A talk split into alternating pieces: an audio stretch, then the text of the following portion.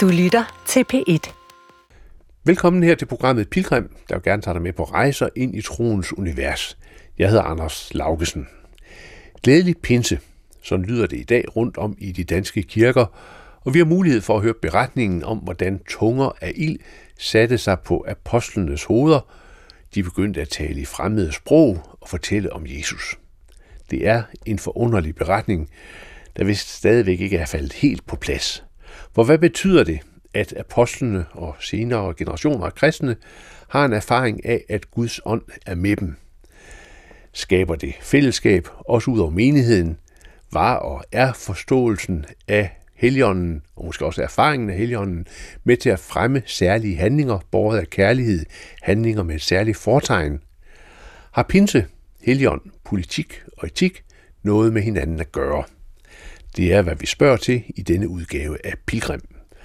Først der taler jeg med kristendemokraternes nye formand, Jeppe Hedå. Han er også erhvervsmand i EDB-branchen. Og derefter så taler jeg med dr. Teol Ulrik Nissen. Han har beskæftiget sig indgående med etik og er lektor på teologi ved Aarhus Universitet. Undervejs der håber jeg, at der bliver tid til lidt pinsetoner.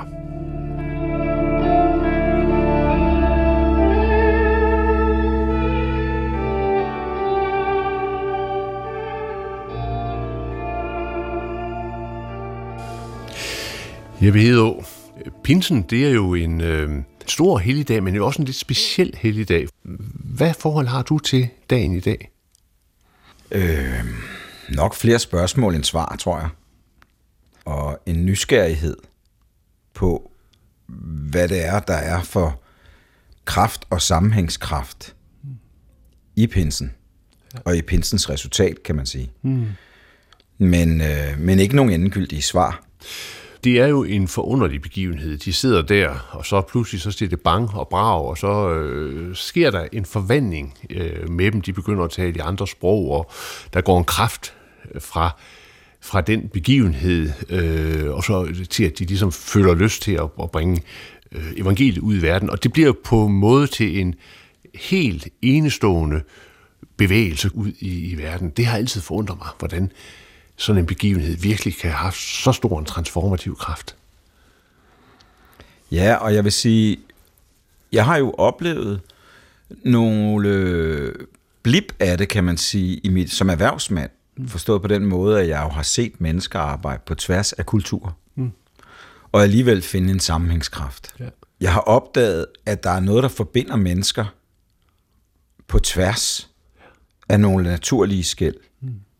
Som har været overraskende og ja. positivt. Ja, ja man, man siger jo også, sådan rent dogmatisk i hvert fald, flere teologer vil sige, at Helligånden, det er, den er ikke på den måde specifik kristen der, så ånden kan være til stede overalt, men alligevel må man jo så sige, at der med kirkens øh, fødselsdag sker sådan en vandring ud igennem århundrederne, hvor der er, øh, hvor man vil noget, ikke? Der er en transformativ kraft.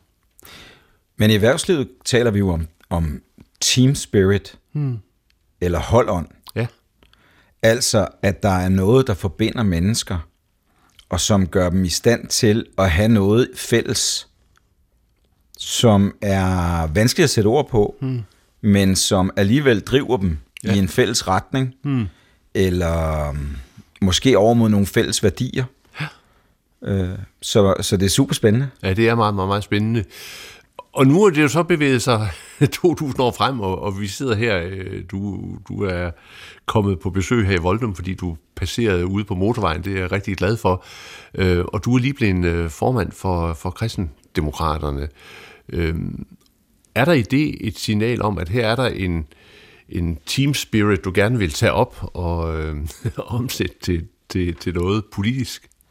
Man kan i hvert fald sige, at øh, jeg tror, at et værdigrundlag kan godt være med til at øh, skille forne fra bukkene, om man så må sige. Man kan godt ved at have nogle definerede værdier, klare og tydelige definerede værdier, øh, skræmme dem bort, man ikke har lyst til at, at, at, at dele ånden med, han er mm. sagt, og så tiltrække dem, som, som man gerne vil have et fællesskab med mm. omkring noget. Og, øh, og, og, og det, det tror jeg et, et politisk, ideologisk arbejde godt kan føre hen imod. Mm. Vi har jo i 70 år haft kloge mænd og kvinder til at prøve at artikulere nogle ideologiske komponenter, som tiltrækker nogle mennesker, mm. som siger, det her, det, det, det taler til mig. Jeg kan mærke, det her, det er noget for mig at være i og arbejde på. Og øh, ligesom den liberal, liberalistiske ideologi kan, eller den socialistiske ideologi kan noget, øh, så, så kan den kristendemokratiske også. Men, men, men kan, man, kan man skærpe det og sige, at man i det politiske, altså i det øh, kristendemokratiske politiske, i stærlig grad forsøger at, at se, om man kan indfange heligånden? Ej, jeg tror ikke, jeg tror ikke på, at vi kan tage patent på den.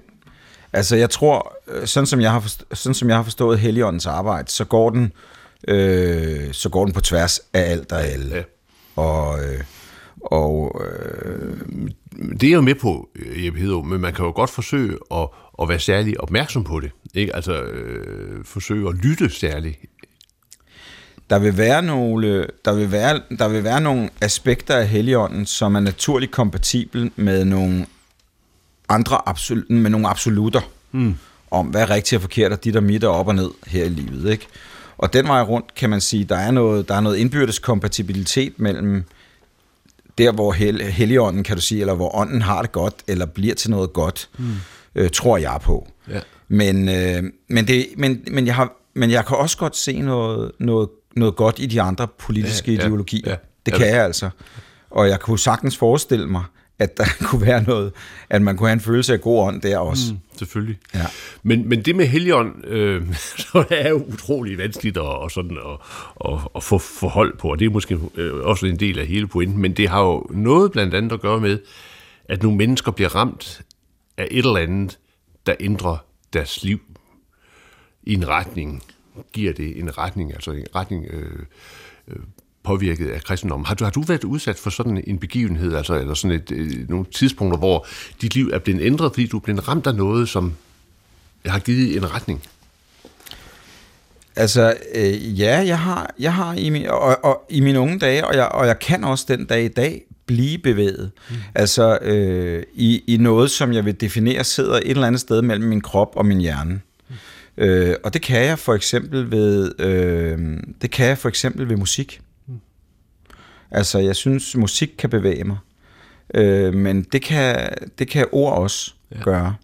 Øh, der kan være ord, der taler til, særligt til mig, og hvor jeg tænker bagefter, de må være lavet af noget andet end intellektet. Mm.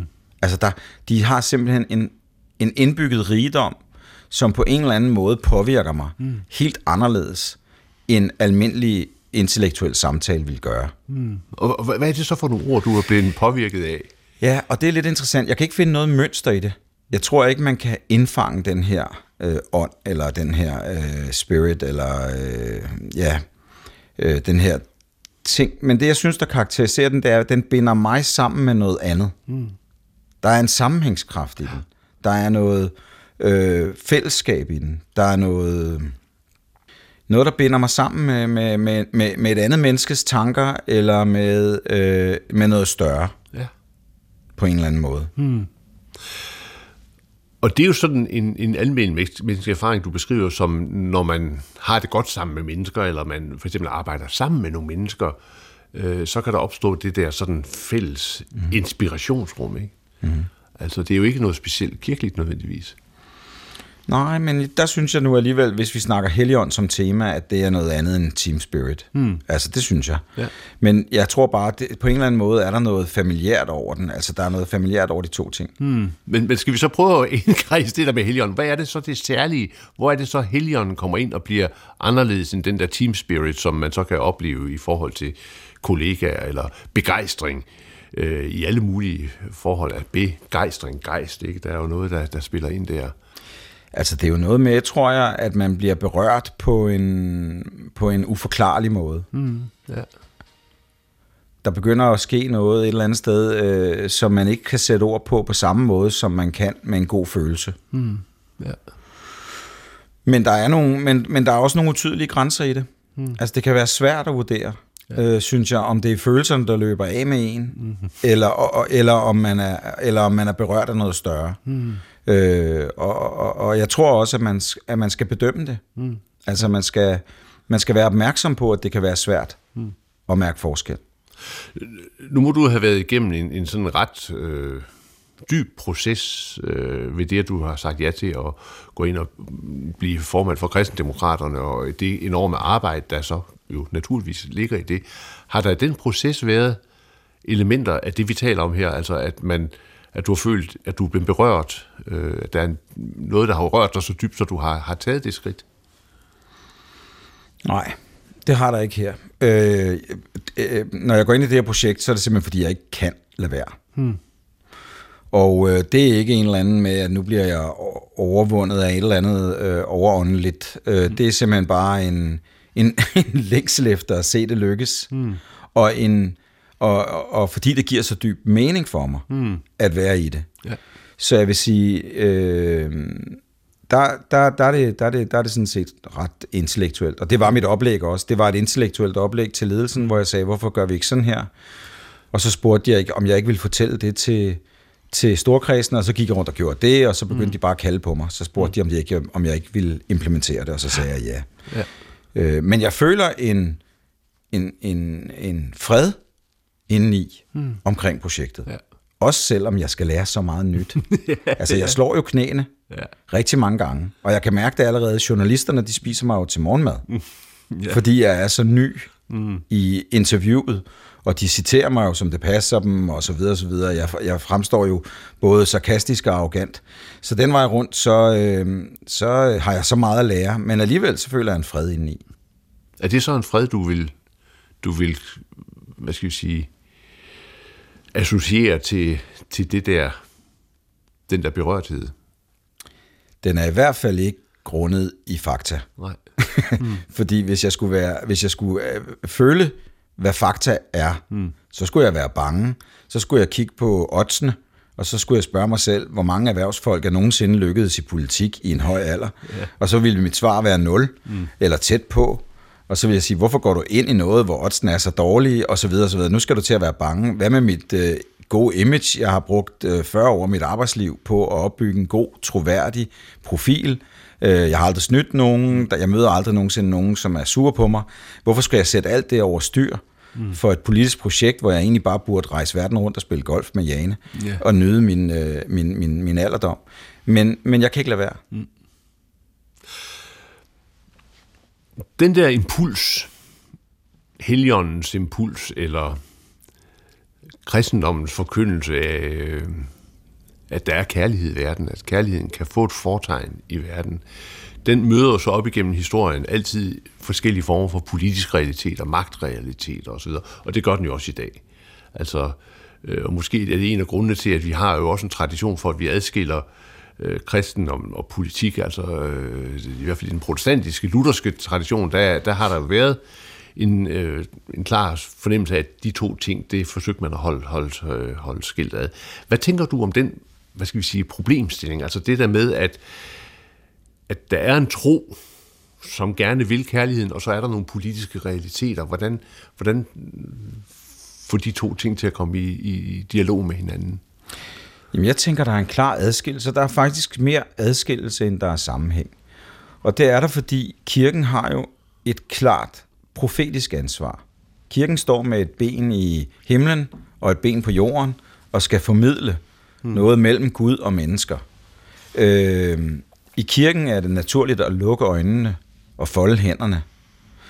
I, I politik, der er det jo administrativt arbejde, det er jo øh, kompromiser, mm. det er jo dyb indsigt i meget komplicerede fagområder med masser af dilemmaer.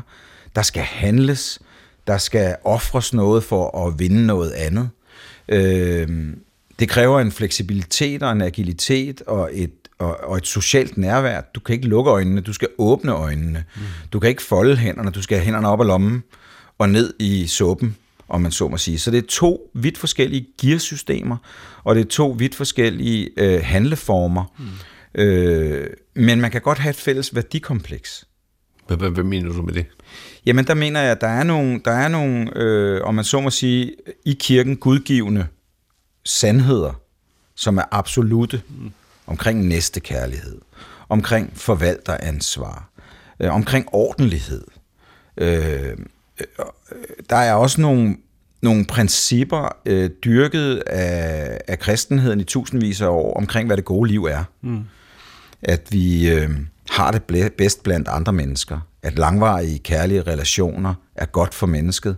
Indbyrdes forpligtende fællesskaber, mm. hvor man vil hinanden noget ordentligt. Jamen, så går man ind og tager sådan et hovedprincip, og så gør man det til et bærende princip i sit politiske arbejde. Mm. Så på den måde kan man godt have nogle, en kæmpe stor fællesmængde mm. af værdier og principper. Mm. Man kan jo så også øh, sige, jamen, øh, og måske i særlig grad her på, på øh, pinsedag, sige, jamen, det du kalder den profetiske røst, har jo altid spillet en rolle øh, op igennem øh, historien. Ikke? Der har været mennesker, det har som regel ikke været institutioner, men det har som regel været enkeltpersoner, der, fordi de har været drevet af deres tro, har peget på noget, der er galt. Undertrykkelse, altså man kan ja. sige, øh, Desmond Tutu og øh, hele det, der skete i Sydafrika, er måske et af de øh, nyeste, øh, allerstørste eksempler, men der er mange eksempler på det. Okay. Og der kan man jo godt sige, at øh, fra det perspektiv, øh, så er der måske ikke så stor adskillelse fra det ene rum til det andet. Altså så er der måske lige præcis behovet for en nødvendig befrugtning. Det tror jeg også, der er. Mm. Man skal bare være klar over, at det er to forskellige systemer. Mm. Øh, og, og, og den ene må ikke herske over den anden. Det er to separate grupper af, øh, af brødrene eller søstrene, om man så må sige. Mm. Kan du, godt, du kan godt kalde dem i familie, men de laver to forskellige sæt opgaver. Mm. Øh, og, og, og, og man må ikke ødelægge det for hinanden. Mm. Og det har vi set masser af eksempler på i verdenshistorien, at man har ødelagt det for hinanden ved at gå ind på hinandens domæner. Mm. Og der skal man kunne slippe det mm. og sige, jamen det er kirkens røst, det der. Men, men har kirken og religionerne overhovedet nogen røst i dag ind i, i forhold til det politiske? Altså de kan jo gøre det mere eller mindre kompliceret øh, og gøre det svært for dem selv. Mm. Men de kan også godt, øh, mener jeg, forny sig, mm. og det ser vi også masser af eksempler på, at kirken også gør. Altså, det tog jo kirken rigtig lang tid, for eksempel, at åbne spillepladen for kvinder. Mm. Lidt interessant, ikke? Jeg kan jo selv huske for 30 år siden en lille frikirke ude på Frederiksberg, hvor det gav et kæmpe brag, at kvinder lige pludselig skulle stå for nadveren. Mm. Altså, der var tre, der meldte sig ud af kirken, og øh, en af dem var en kæmpe sponsor, så det, var, det, så det gav sådan en, en lille smule øh, efterklang. Men øh, der har vi jo så oplevet, at det går jo godt nok. Mm. Ja, ja, ja. altså, det gik nok. Ja. Men, men, men det troede man ikke dengang. Der troede man, det ville mm. ødelægge alting. Mm. Mm. Altså, altså, kirken fornyer sig også hele tiden. Øh, og som du selv siger, opdager problemer, sociale problemer, øh, økonomiske problemer, forskellige problemer, mm. som den altså, har gjort op med slaveri og mm. indført universiteter, hospitaler og jeg ved ikke hvad, hvor den har gået ind og, og taget praktiske mm øh, ting frem. Men, men jeg, Hedo, jeg tænker, altså nu er du trådt ind i det politiske, jeg tænker, jamen er det ikke ofte sådan, at, at den realitet, du beskriver omkring det politiske, øh, har meget at gøre med øh, for eksempel administration af magt, ikke? eller øh, administration af fordeling, altså politik, altså hvordan ting skal fordeles osv., og der vil man igen og igen løbe ind i nogle øh, dilemmaer, som er knyttet til menneskers personlighed, menneskers ønske om at øh, have det godt, have, have, have, have, have personlig rigdom, eller, eller kunne bestemme, eller øh, have ret. Ikke? Og jeg tænker, hvordan, hvordan omgås de der meget menneskelige øh, kræfter i det politiske, hvis man samtidig gerne vil sige, at man er funderet ind i en, en kristen øh, sammenhæng? Jamen, jeg tror, det er et rigtig godt eksempel, du tager frem her øh, eller nogle gode mm. eksempler. Og der vil du se, en kristendemokratisk politiker vil typisk have arbejdet med sig selv og ledelse mm. og ansvar, og kalde det ansvar i stedet for magt. De vil se på ledelse som et tjenersind, frem for at se deres vælgere som en ressource for, at de selv kan opnå noget. Mm. Så vil de se sig selv som en ressource for, at deres borgere kan få et godt liv. Mm. Og det vil være, det vil være sådan nogle øh, karakteregenskaber, som ikke er kommet af sig selv. Mm. Fordi i deres natur vil de være, som du sagde først. Mm. Jeg vil have ret, jeg vil have penge, jeg vil have mm. privilegier. Øh, men fordi de har været under bearbejdning af øh, kirken og de kirkelige værdier, måske ovenkøbet heligånden, mm. jamen så er der blevet slæbet nogle ting ind i dem, som har fået ændret den agenda. Mm. Øh, og det tror jeg er et, øh, et rigtig godt eksempel. Jeg har lige været sammen med, med de øvrige ledere fra, fra kristendemokratiske partier i Wien i forrige uge, og de var utrolig ydmyge, lagde jeg mærke til. Mm. Meget ydmyge. Også mere ydmyge, end jeg normalt har oplevet danske politikere. Øh, men der var en mildhed over dem, og der var en respektfuld ydmyghed over for de problemer, de står overfor, hmm. som jeg synes klædte politikere utrolig godt. Sådan vil jeg gerne være. Hmm. Sådan kunne jeg godt tænke mig at være. Ja, det kan jeg da godt forstå. Ja. Men, men, men, men altså, der er vi jo så inde i et, et interessant perspektiv, kan man sige, som altså handler om, øh, der er det politiske, der er den politiske arbejde, og så samtidig så er der personen, personen i det her tilfælde, Jeppe Hedå, der så er bevidst om, at for at jeg kan virke i overensstemmelse med de idealer, der er i, i, i en kristen, hvad skal vi sige, horisont, så bliver jeg nødt til øh, at få slebet min personlighed. Altså, der bliver nødt til ligesom at, at være opmærksom på de øh, faldgrupper, der kan være i, i, i det at, at begive, begive sig i det politiske. Hvordan, hvordan har du tænkt dig at gribe det an i praksis? Jamen nu er det jo ikke noget nyt for mig. Jeg har jo været, i, om man så må sige, en kirkens mand i 35 år. Mm. Så du kan jo sige, øh, jeg har aldrig snydt i skat, for hmm. eksempel. Mm. Ikke fordi jeg ikke havde lyst til det, mm. men, men jeg havde simpelthen bare ikke samvittighed til det. Mm. Øh, jeg har aldrig været min kone utro. Altså det, sådan nogle ting, kan du sige, har jo været med til at give mig i hvert fald nogle grundforudsætninger for at hmm. være et ordentligt menneske, også et ordentligt offentligt menneske. Mm. Men jeg er jo ikke perfekt. Det er der jo ingen, der er. Man vil jo altid komme til at dumme sig. Om ikke andet, så kan man risikere at blive vred eller nogle andre ting. Men men jeg tror, at jeg tror, at man som gode øh, kristendemokratiske politikere vil kunne inspirere hinanden til et, til et bedre niveau. Hmm. Det tror jeg simpelthen på. Og jeg kan se, når jeg taler med andre, andre kristendemokratiske øh, politikere, så, så, så handler det mere om, hvordan kan, vi, hvordan kan vi fjerne forhindringerne for, at folk kan få et godt liv. Hmm. Det er ikke noget med, jeg kunne godt tænke mig, eller jeg vil gerne se. Altså, der er en anden tematik i det miljø. Mm. Det er der bare. Ja. Som jeg sætter stor pris på. Hvis man i dag øh, sådan følger øh, det politiske, dels i Danmark, men jo også øh, internationalt, øh, så synes jeg godt, man kan sige, at den ånd, der blæser for øjeblikket, er øh, ude i et vældig stormvejr. Ikke? Altså, vi har øh, manet os op i nogle situationer, hvor der er store øh, klimatiske øh, udfordringer og miljøudfordringer. Der er udfordringer i forhold til, hvordan ser vi vores næste, hvis næsten er russer eller ukrainer eller øh, Øh, muslim eller hvad ved jeg.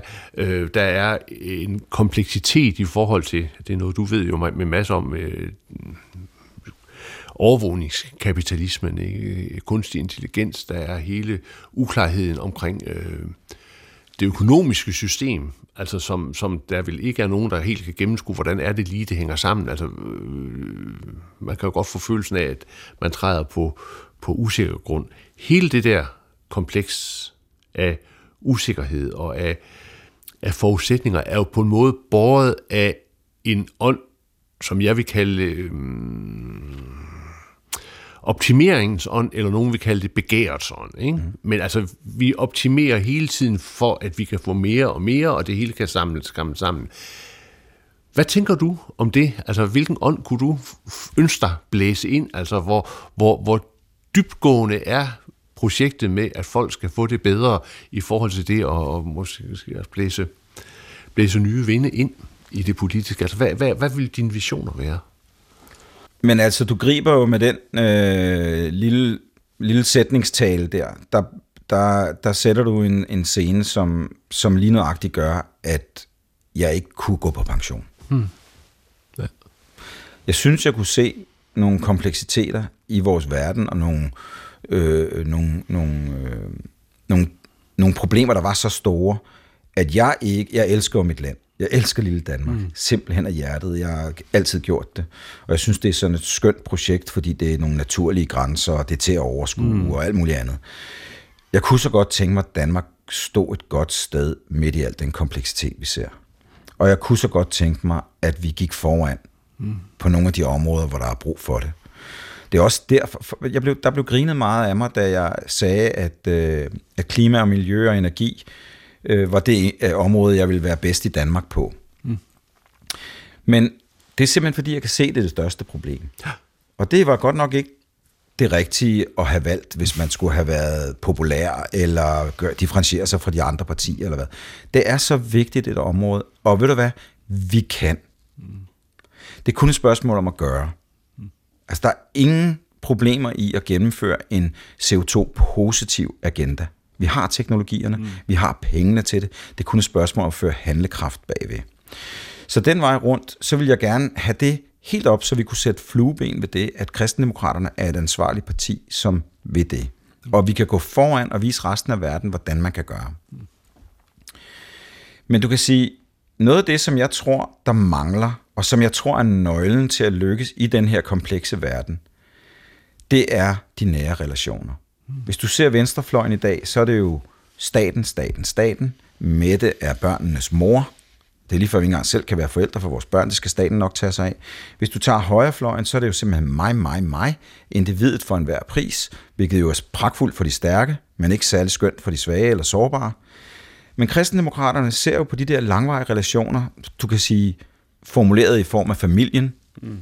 Øh, og det er sagt i, øh, i al respekt for, at folk identificerer, eller, øh, øh, øh, identificerer deres familier på forskellige vis.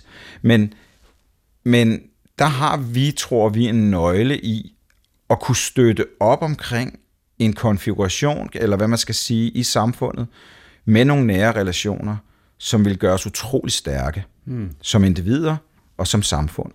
Hvis vi har nogle stærke familieformer, så vil det være godt for menneskerne, i, for, vor, for borgerne i vores land. Mm. Så der har vi en agenda, som vi skal forfine over de kommende år, og vi skal blive dygtigere til at se på og rundt om, hvad mm. betyder det for samfundet, hvis vi ordner os sådan, mm. at familien bliver styrket? Mm. At familien får det godt.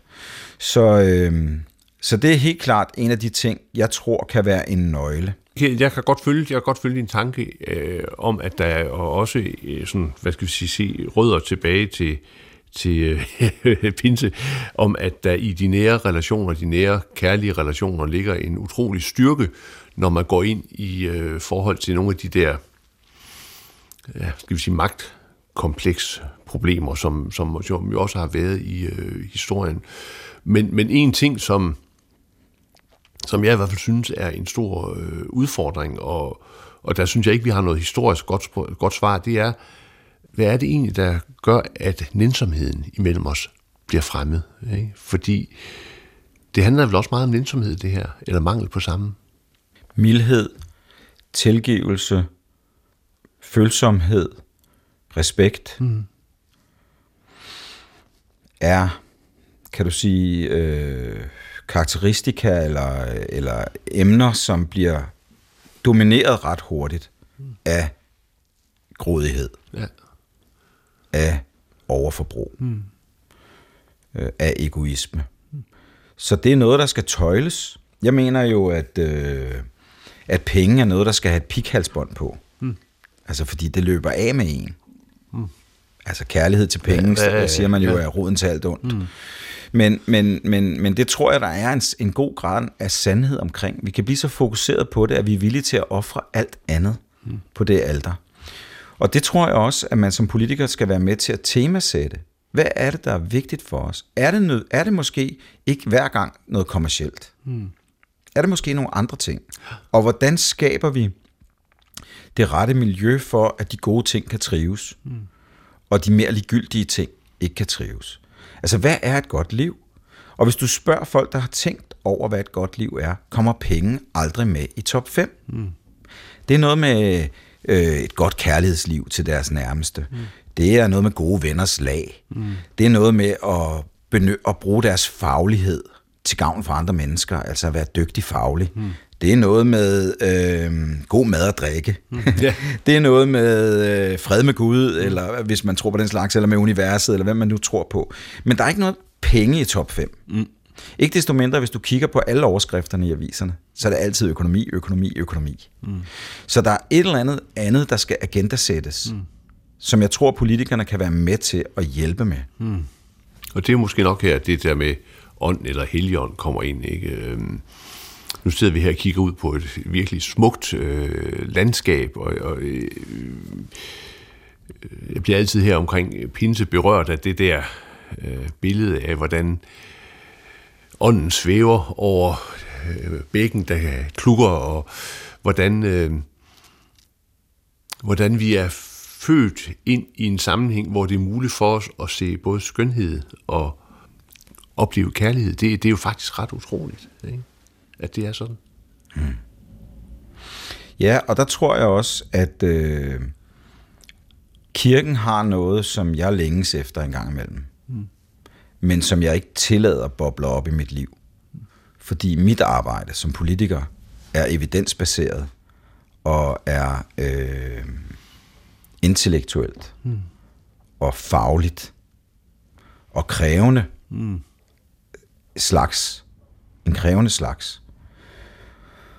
Og jeg har utrolig, haft utrolig meget omgang med gejstlige igennem de sidste 20 år. Og øh, misunder også, at de har tid til at fordybe sig, at de har tid til at, øh, at, at, at reflektere i deres ånd også. Det har jeg ikke. Mm. Og, jeg, og jeg kan heller ikke tillade mig at blive forført af ånden, mm. om man så må sige, i mit arbejdsopgave. Jeg bliver nødt til at være ædru og klar. Mm. Øh, og, øh, så det gør også, at jeg lidt undertrykker kan du så sige. Ja. Det, der måtte være, er åndeligt bevidst, mm. og misunder det i kirken. Men sådan er det.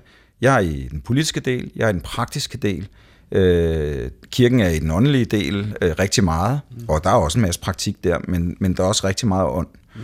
Så det må den have. Mm. Og så må jeg nøjes med værdierne og stå på dem, mm. og så må jeg være praktiker for resten. Mm. Altså, jeg ved, det forstår jeg simpelthen ikke. Nej. Det, det, jeg, jeg, forstår, det, jeg forstår det simpelthen ikke. Nej. Og jeg forstår det heller ikke, når jeg ser på dig. Nej. Altså nu, du er kommet her med din, din, din, din hustru, I har været et andet sted hen, og I er kommet her. Mm. Øh, når man ser ja, så er det jo tydeligt, at der er en stor kærlighed imellem jer. Ikke? Der, er noget, der, mm. der er noget, der lever, der er noget, der lever i, di, i, di, i dit liv. Du, øh, du har en venlighed, når du, når du møder, møder mm. mig. Øh, Altså, jeg forstår simpelthen ikke, hvordan du kan sige, at, at du ligesom, at, at, alt det, altså, at det der åndelige på en måde er, er så langt væk. Jeg oplever det da, som om det er lige, lige ved siden af dig. Ja, yeah, det kan da godt være, at jeg har en blind plet så, men øh, hvad hedder det, for mig er, er politik omgivet med utrolig stor alvor. Mm. Og det er det, fordi de beslutninger, som træffes i Folketinget, påvirker så mange mennesker. Mm. Og øh, og der er det altså vigtigt for mig, at det er evidensbaseret. Ja. Men, men er det ikke netop, at dit hjerte er holdt varmt, blandt andet fordi du holder af din hustru, eller at du øh, nyder forhåbentlig den gode kaffe, du får serveret her, eller hvad ved jeg.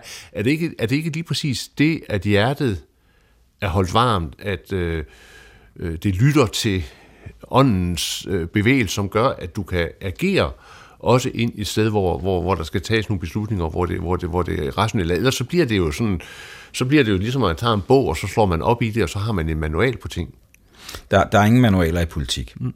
Det er der ikke. Nej, men altså ideologisk manualer. Så det, jeg mener bare, altså det, det, jeg, det, jeg spørger efter, det er betydningen af, at du har et hjerte, der kan lytte, og som er øh, med til at give dig et, et, et, et, et kompas, et samvittighedskompas. Ikke? Jamen det tror jeg helt sikkert, der er en komponent af.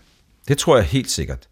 Øh, der er bare nogle, synes jeg i hvert fald at have oplevet, nogle, nogle grænser hmm. på øh, åndelighed blandt de religiøse mennesker, jeg har mødt. Hmm. Hvor nogen simpelthen nærmest vandrer i ånden. Altså i en lydighed over for den indre stemme, de hører. Hmm. Øh, går de til højre eller venstre, han er sagt. Øh, indleder en samtale eller lader være øh, bringer en gave, eller øh, du mm. ved, øh, der, der, og den har jeg ikke. Mm. Og den ønsker jeg ikke at have. Mm. Der er jeg en praktiker. Jeg er en mand, som har en plan. Jeg har øh, to-do-lister, mm. som skal føres ud i livet, som jeg har reflekteret over. Om ånden inspirerer mig, når jeg reflekterer over min to-do-liste, inden jeg skriver den ned, skal jeg ikke mm. kunne afvise.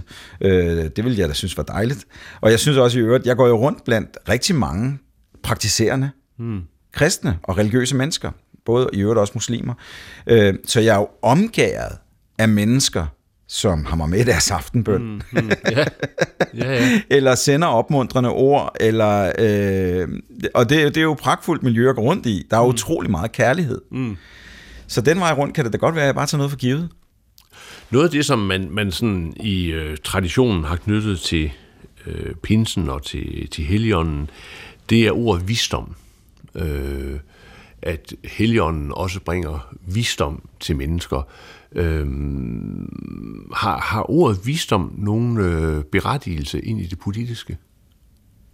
Ja, men ikke ikke så meget i øh, den der øh, levende inspirationsform. Nok mere i en ordsprogenes bogform. Hmm. Altså, øh, hvad er rigtigt og forkert, og dit og mit, og op hmm. og ned. Hmm. Øh, hvad er klogt at gøre. Hmm. Så det er nok mere øh, i, i, i, i en menneskelig, eller menneskelig øh, gjort kontekst, at man ser visdom i politik. Hmm. Det er ikke, nu bliver jeg ovenfra inspireret hmm. til et eller andet. Det er det ikke. Hmm. Sådan fungerer det ikke. Tror du ikke på inspirationen ovenfra? Jo, men det er en dyb personlig sag, om man så må sige. Og jeg vil i hvert fald ikke øh, kunne sige om mig selv, at jeg er et modus operandi, hvor jeg, hvor jeg, hvor jeg på den måde øh, læner mig op af det. Mm. Jeg har et ansvar. Jeg har påtaget mig et arbejde. Det er et fag. Det arbejder jeg med. Mm. Så det er for, for mig er det meget praktisk. Og jeg søger heller ikke på den måde inspiration, mm. øh, i, i, i, om man så må sige, i min daglige arbejde med politik. Mm. Det gør jeg ikke. Hvad med sådan som bøn og forbøn, øh, bøn i vanskelige situationer og sådan noget? Altså, har du nogle hjælperedskaber i kraft af din kristne baggrund? Jamen, jeg beder altid. Jeg beder hele tiden. Altså, Øh, Øh, det er alt lige fra, når jeg ser en ambulance køre forbi, så beder jeg Gud om at være med den stakkel, der sidder, der er derinde under de blå lamper, til øh, når, jeg, øh, når jeg møder et problem, hvor, som jeg ikke lige kan se løsningen på, så sukker jeg øh, øh, til himlen, om man så må sige. Så jeg føler altid, at jeg er i bøn. Og så har jeg jo øh, med min hustru hver gang, øh, hver gang vi, vi, vi, vi støder på ulykkelige omstændigheder, og det gør vi jo mere og mere, jo ældre vi bliver desværre, øh, jamen så folder vi da altid lige vores hænder mm. og beder for det menneske, som, som lige måtte stå i en vanskelig situation. Mm. Øh, det, gør vi, øh, det gør vi meget hyppigt, og, og mere hyppigt desværre, end jeg, end jeg øh, kunne tænke mig, fordi jeg synes jo, ældre man bliver, så er der mange mennesker, der støder ind i alt muligt. Ja, er det ikke rigtigt? Jo, man får i hvert fald mere øje, øje på det. Ja, ja, det, ja. Det, det gør man. Men, men jeg hedder det så ikke her, hvor det der med ånd kommer ind? Altså... Ikke som jeg tænker helligånd, og ikke som jeg tænker pinse, mm. som en overnaturlighed. Og pludselig kunne de ting, de ikke ellers kunne. Øh, pludselig kunne de tale i andre sprog. Altså et mirakel. Mm. Sådan tænker jeg ikke på det. Jeg tænker mere, at, at min hustru og jeg lever ikke i et naturvidenskabeligt narrativ. Mm. Vi lever i et, et det billede, som ateisterne gør grin med, nemlig at der sidder en gammel far, jeg vil næsten tro, han ligner dig, Anders, faktisk, ja. som med stort skæg og, og, og kraftigere bygning, mm. som elsker os, og han har sikkert din mildhed, øh, øh, som sidder på en stor trone oppe i himlen. Sådan kan jeg godt lide at se. Jeg vil sige, jeg blev, jeg blev først opmærksom på Gud som 19-årig, og indtil da var jeg faktisk ret, følte jeg mig faktisk ret ensom mm. i den naturvidenskabelige forklaring. Og, og da jeg ligesom fik den anden mulighed ind, så må det være sandhed eller ej, mm. det finder vi ud af den dag, vi mm. sætter træskoene. Yeah. Øh, men det der med, at der sidder en gammel far deroppe, som vimmer noget ordentligt, mm. har givet mig sådan en fred i livet. Mm. Og det læner jeg mig utrolig meget op af. Jeg synes, det er interessant, at artisterne har så meget imod det narrativ. Mm. Men, men er det mirakuløse så ikke lige præcis, at du bliver grebet til at folde hænderne, når du, øh, når du ser ambulancen, eller du ser et menneske, der, der har det skidt. Ja, fordi det behøver jo ikke at være sådan. Altså, er det ikke der, hvor, man, hvor, vi, hvor vi kan sige, at der er noget, som, som bryder igennem? Altså, der er, øh, ja... Altså, at du på, på sin vis træder ind i en, en synergi i en, øh, med Gud. Jo, men den er bare ikke særlig... For mig er den ikke særlig følelsesladet. Mm. Det er den altså ikke. Øh, og, og, og, øhm, og jeg tillader ikke min kristen tro at blive emotionel som sådan mm. for mig. Hvad, hvad er det med de der følelser? Jeppe? Ja, men det er noget med at bevare kontrollen og tage ansvaret. Mm. Jeg føler jo en, et kæmpe ansvarsfølelse. Mm. Det vil jeg gerne sige. Ja. Altså, jeg er ikke kun mig selv. Mm. Jeg har både ansvar, og også i virksomhedssammenhæng, altså øh, flere tusind medarbejdere, øh, i politisk sammenhæng, et ret stort parti, 1700 medlemmer, som jeg har ansvaret for at betjene. Øh, de, sætter mig, de sætter mig ud forrest i bussen. Det er mig, der skal være synlig. Jeg har et kæmpe stort ansvar. Jeg, jeg, jeg, jeg kan ikke rumme at skulle leve det liv i, i følelsernes vold. Hmm. Der bliver jeg nødt til at være 100% bevidst. Og derfor så er det også meget sjældent, du ser mig drikke mere end to genstande på en aften. Jeg er simpelthen forpligtet til en eller anden form for ædruelighed. Mm. Det er jo lidt sjovt, fordi på pinsedagen spurgte øh, de omkringliggende mennesker, ja. de omkringgående mennesker jo, om de var fulde, mm. og hvorfor kunne de være det så tidligt på dagen? Mm. Og det, det er måske lidt der, det rammer mig. Altså, jeg har ikke, jeg har ikke, jeg er ikke tryg ved Nej. ikke at være bevidst nærværende med det ansvar, jeg har fået, føler, jeg har mm. fået. Ja. Så det der med bare at overgive sig til åndens øh, inspiration, inspiration det... Nej. Nej med glædelig pinse hjemme. Tak lige måde. I al sin glans nu stråler solen Livslyset over stolen nu kom vor pinse lille tid Nu har vi som skær og blid. Nu spår os mere en englerøst i Jesu navn en gylden høst.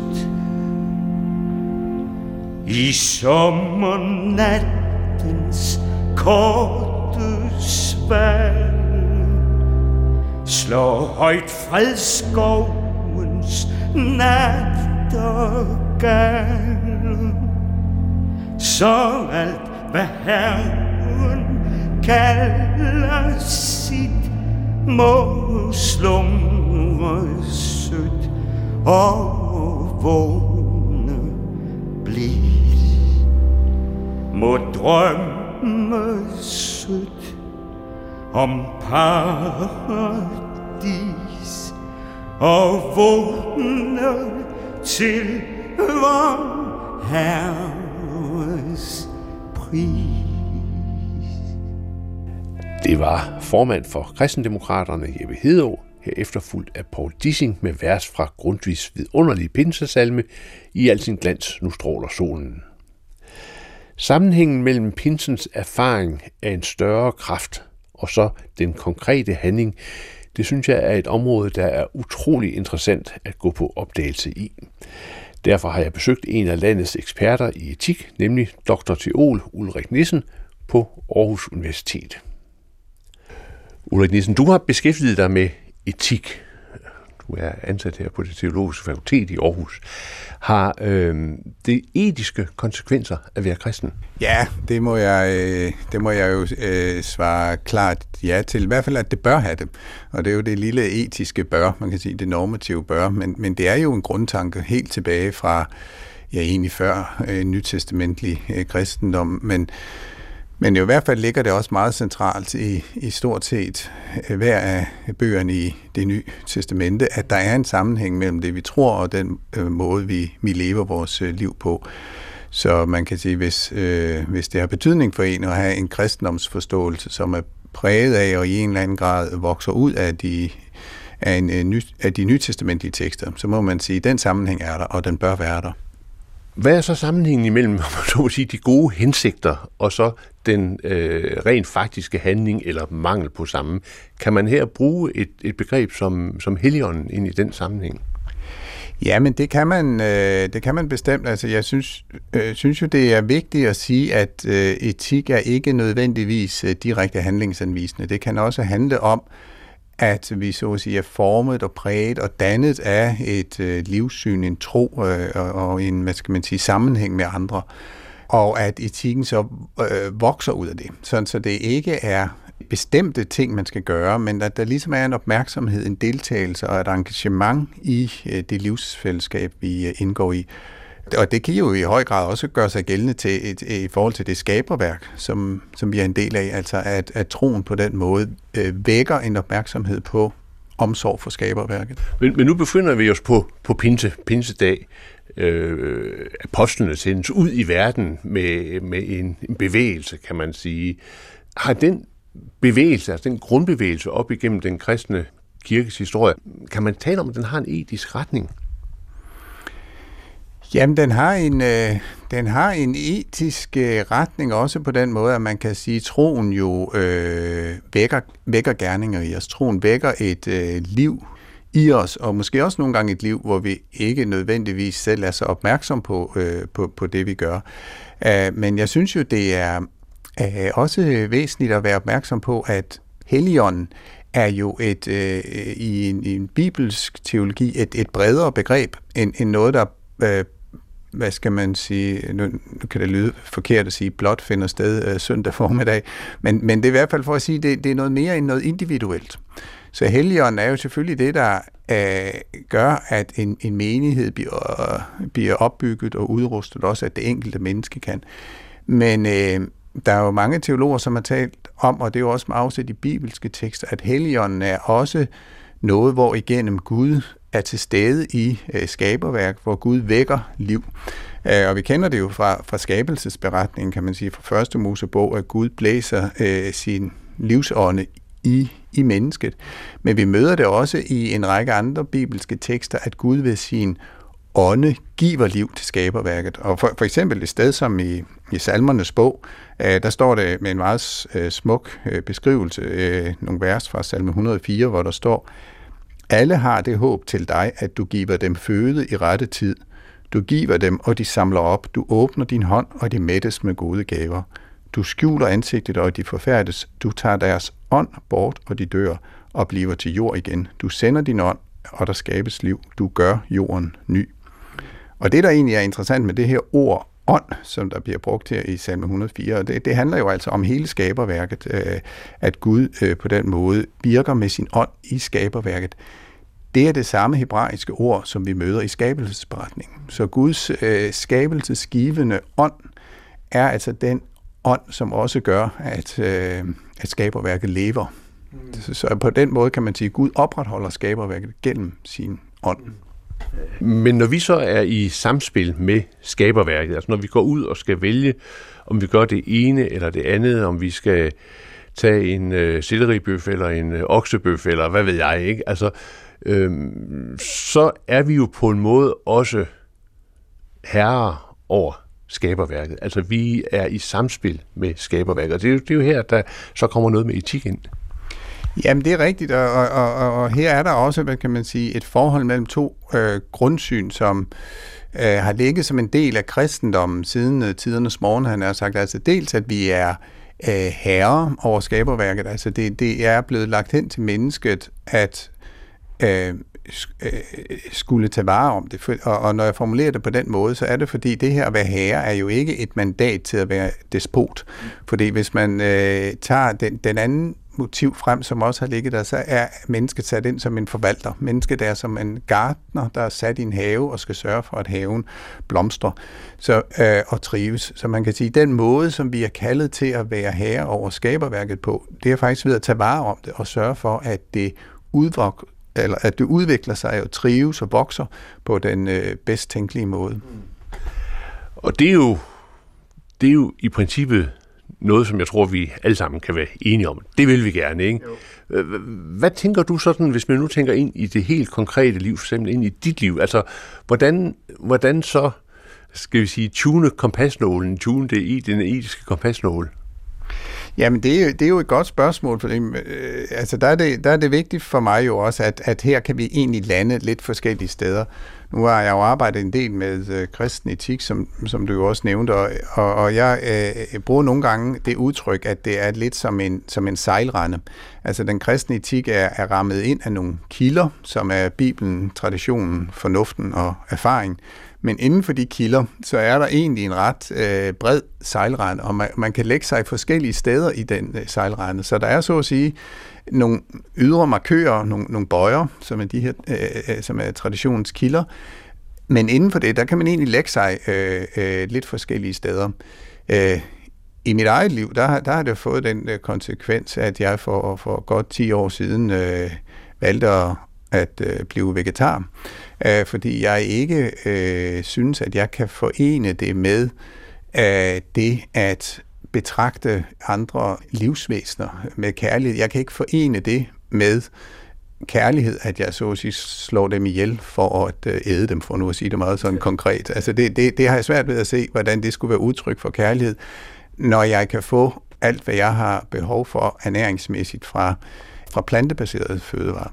Øh, så så man, altså man kan sige, det er den konsekvens, som jeg har draget i mit liv, men, men jeg er øh, helt med på, at man kan lande, lidt, lande forskellige steder, og jeg har respekt for, at man lander forskellige steder. Men, men den der dialog, der så er imellem bøjerne, kan man sige, og sejlranden, og der, hvor man så placerer kursen, hvordan oplever du den? Altså, hvordan, hvor, hvor finder den sted? Hvordan finder den sted? Jamen, jeg tænkte, det er jo noget, der finder sted i sådan et konstant øh, samspil, altså hvor, hvor der hele tiden øh, kan, kan være nye, øh, både, både, både for den enkelte kan der være nye indsigter, som man får, altså lige pludselig får man øje på noget nyt i måske de bibelske tekster eller den kristne tradition. Det kan jo også være øh, videnskabelige indsigter, altså lige pludselig finder man ud af, at øh, jamen, jorden og skaberværket det lider faktisk mere, end, end, end vi har været opmærksom på. Øh, så det kan være forskellige grunde, som jo gør, at man pludselig får nye indsigter og måske lægger en, øh, lægger en øh, lidt ny kurs. Så på den måde er, er der også noget dynamisk, man siger, hvor, ved hvor man, øh, hvor man lægger sig hen. Og der kommer man vel på en eller anden måde ind i samspillet imellem tro og politik? Altså trosrummet og det politiske rum? Jamen, øh, jamen det, det gør man da, og, og, øh, og jeg, jeg synes jo, for mig er det jo vigtigt også at der ikke er de her skarpe skæld mellem øh, tro og politik. Altså, troen er, har vi jo med os i alle de livsrum, vi så at sige ind, indgår i, og det betyder noget for de øh, forskellige valg, vi, øh, vi træffer.